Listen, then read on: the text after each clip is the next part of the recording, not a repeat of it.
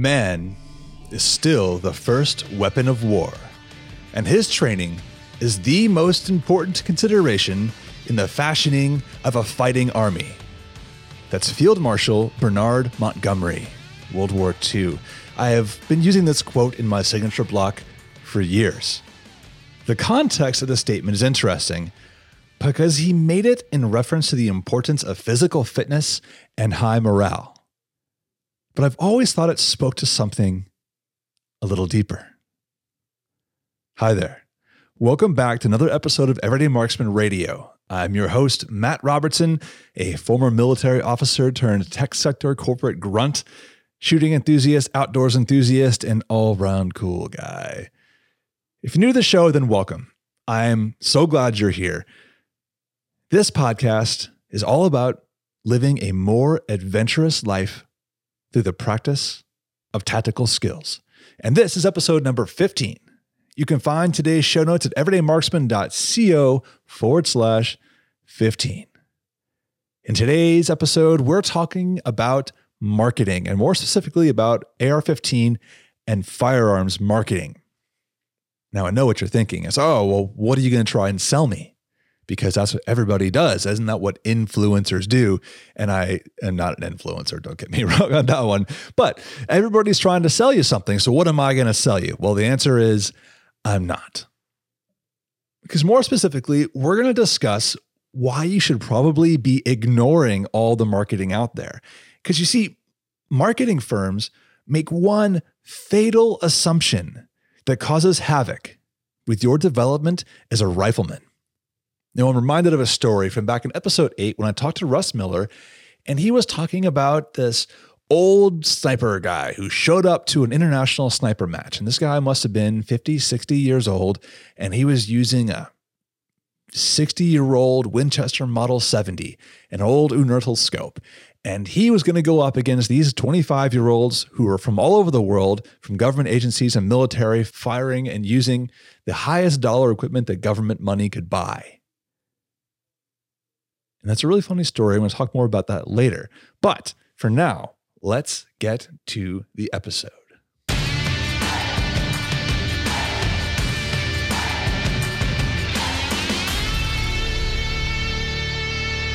So let's talk about what you are probably accustomed to seeing when it comes to AR 15 and firearms marketing. Imagine this you're sitting at the bookstore and you're drinking your coffee and you're browsing through some gun magazines because there's always some on the shelf, and you see an ad. And what do you see? It's like the ones that I typically see. It's going to be a bunch of guys all kitted up in really nice looking tactical gear, and they look heroic. They look awesome. They look like jolly green giants striding the world and being badasses. And you think, man, that's so cool. That's awesome. I want to do that.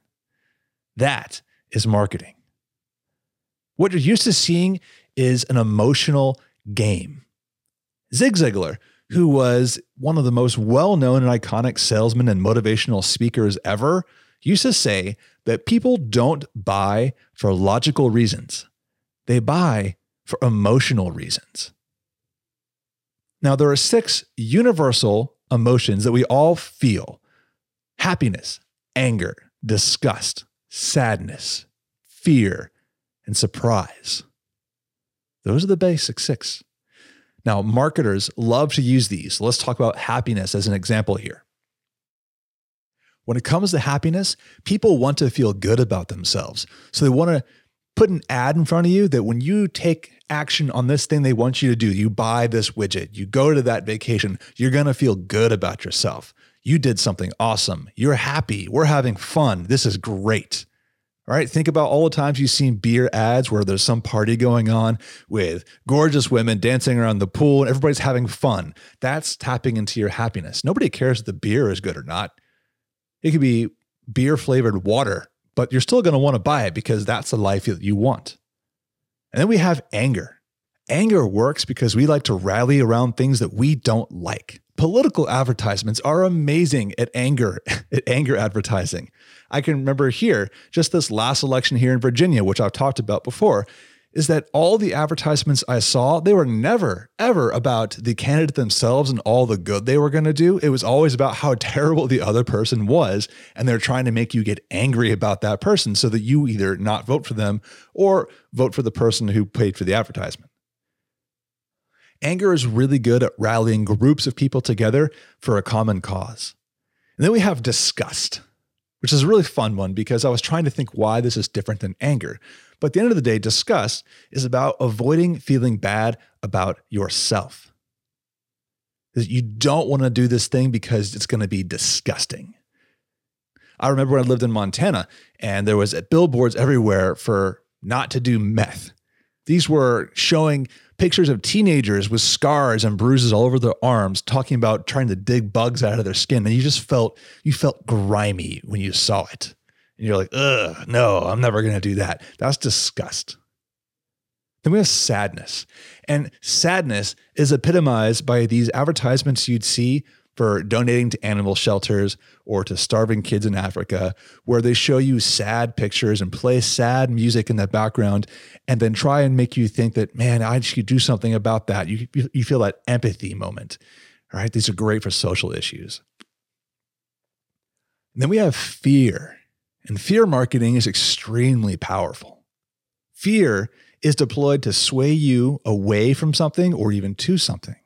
Now, for swaying you away, it could be you might die if you did this thing. You shouldn't go here because you might die or something bad is going to happen to you. Or, and probably more effective to me, would be fear of missing out. That if you don't buy my product, if you don't do this thing I want you to do, then you are going to lose. You're going to miss out on what kind of life you could have. You won't be happy. I think it's a subtle difference between fear that you won't be happy as an advertising tactic or just saying that you could be happy. In a way, I think it's probably more effective to make people fear that they won't be happy than to show them something happy that, well, if you did this, you would be happy. I don't know. You know what I mean, right? Let me know. And lastly, we have surprise. It's something unexpected.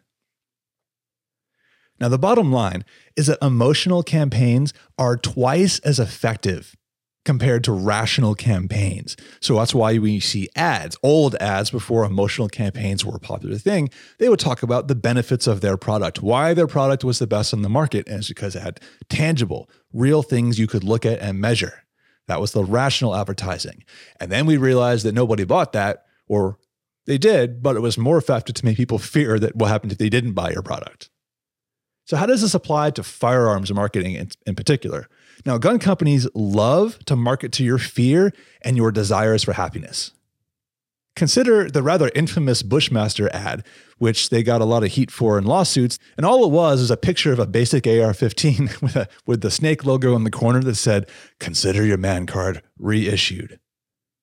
Who is that marketed to? There is nothing in there about what the gun is made out of, what's its receiver material, its barrel twist rate, all the stuff that I would care about as a data nerd. All it said or implied was that if I didn't buy their product, then I was less of a man. Well, that's a that's a fear tactic right there. So there's really two ways it could go. It could be I'm someone who's afraid of my being emasculated and I need to buy this weapon so I feel manly, or it's marketed towards people who want to feel more manly in general. They'll feel good about themselves because they're more manly. They have their man card. Think about all the ads you've seen of elite looking guys carrying mean looking weapons. It's all an emotional appeal that you too can be like them just by buying my chest rig or buying my rifle.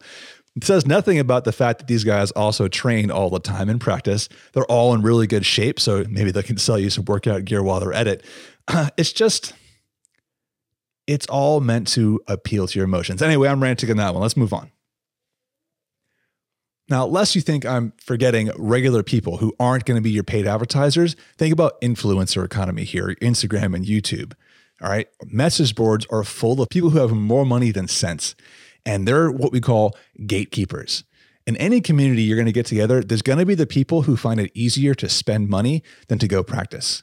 and they are going to kind of get in the door with each other and they're going to establish the gate. So if you join some precision rifle oriented message boards, I'm not going to call anybody out, you're going to feel like you're not actually competitive unless you're willing to spend $6,000. And that dissuades people from getting started because that barrier to entry seems so high. How many times have you been told that you're going to end up dead in the streets because you didn't buy their particular brand of pistol? Or you bought a pistol that, God forbid, has a manual safety on it? Who has been telling you that you need to buy no less than a $400 to $500 custom stainless steel barrel, or you're just not going to be competitive, or you're never going to make that shot at 600 yards? It's not me. It's not the people who actually know what they're doing. They have all been remarkably consistent on their message. Consider this quote from Russ Miller back in episode 8. Don't worry about how good or bad the equipment is. The, the equipment has to be good in the sense that it has to function reliably don't think that you need to get the best, most accurate, super duper turbocharged gun. You don't. Well, that doesn't sound very markety, does it? He says, buy something that's reliable and use it. Don't worry about something super awesome because it doesn't matter. Well, that's that's that's boring. Well, what about John Simpson back in episode two? I wish that they would. Uh, I wish that they would maximize their capabilities with what they have. You know, before they complain that they have to have uh, the the next the next piece of wonder gear. You know, Jeff Cooper used to say that the definition of a good rifleman is someone who can shoot up to the ability of the rifle. Because here's the honest truth: is that most rifles today are so well made compared to 60, 70 years ago that most people who own them are utterly incapable of shooting up to that ability of that rifle.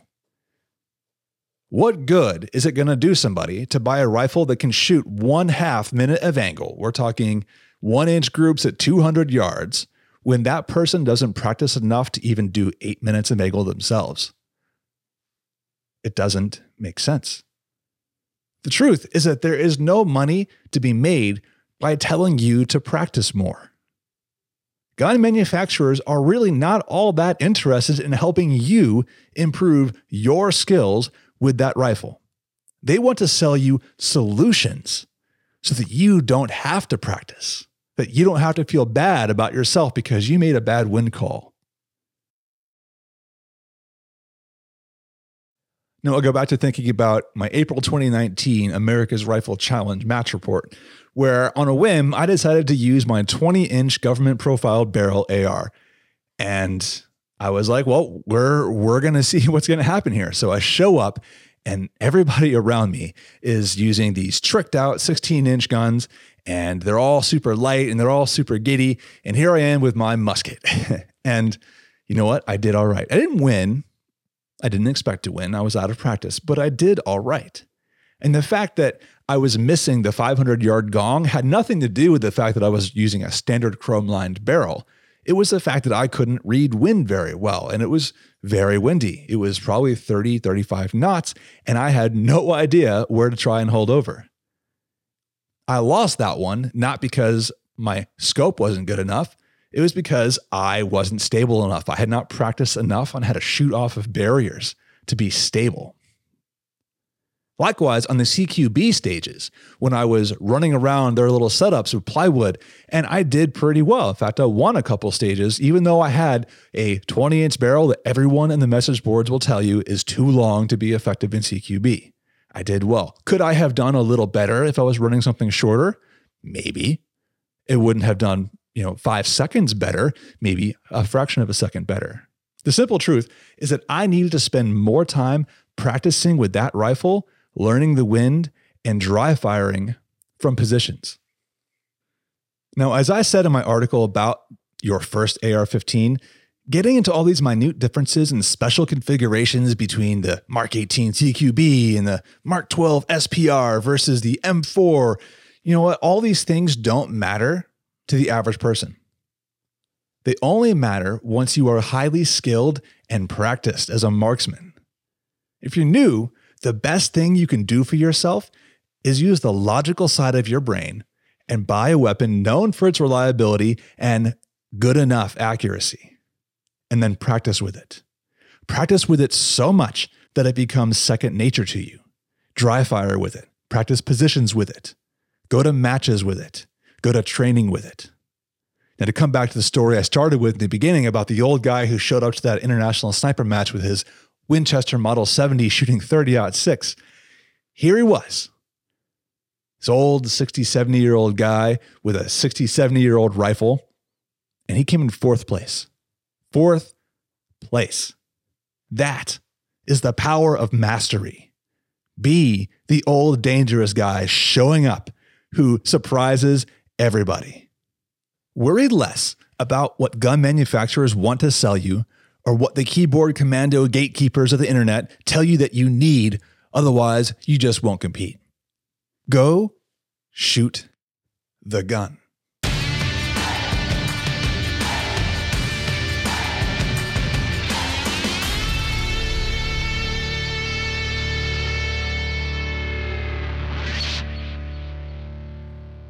Thank you for listening.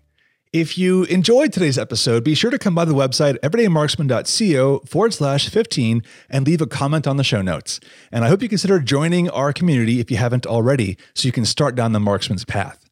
Now, if you want to help the show out, there are a few things that you can do. So, first, if you are brand new and this is the first episode you're listening to, smash that subscribe button and just keep listening. I appreciate you guys just as much as I appreciate the longtime veterans. All right. Everybody coming into the fold is someone else that we get to talk the message about being a good marksman.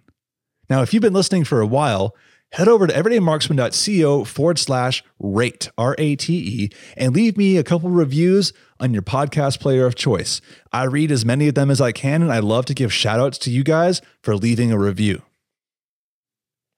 Lastly, if you've been with me for a while, consider going to everydaymarksman.co forward slash support and contributing to the site. Supporters get access to private chat servers, behind the scenes photos and recordings, as well as direct input on the path of the everyday marksman. If you like what we're doing here, then you can help it grow for the cost of a cup of coffee. All right, that's it for me this week. I want you to have a wonderful day and a wonderful week, and I'll see you next time. So until we meet again, this is Matt signing out.